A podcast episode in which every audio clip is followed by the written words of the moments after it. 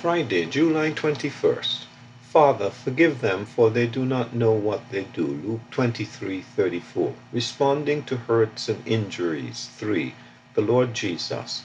Men hated the Lord Jesus. In fact, he said, quoting from Psalm 69, Those who hate me without a cause are more than the hairs of my head. Verse 4.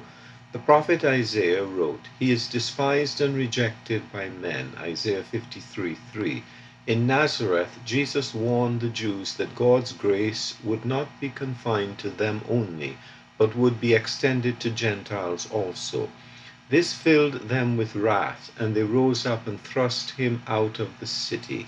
And they led him to the brow of the hill on which their city was built, that they might throw him down over the cliff. Luke 4:29. They would have killed him had he not used his divine power to pass through the midst of them and go his way. When the time came that he should die, they arrested him, blindfolded him, buffeted him, and asked him to tell who it was that hit him. He went through a mock trial. They accused him of blasphemy. They brought false witnesses against him.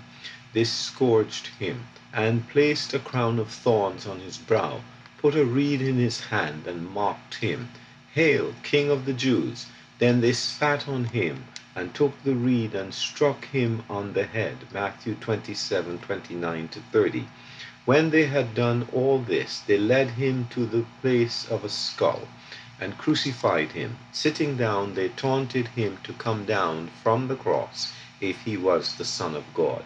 How did he respond to such unjust treatment? Father, forgive them, for they do not know what they do. Luke 23:34. Peter sums it up. Who, when he was reviled, did not revile in return.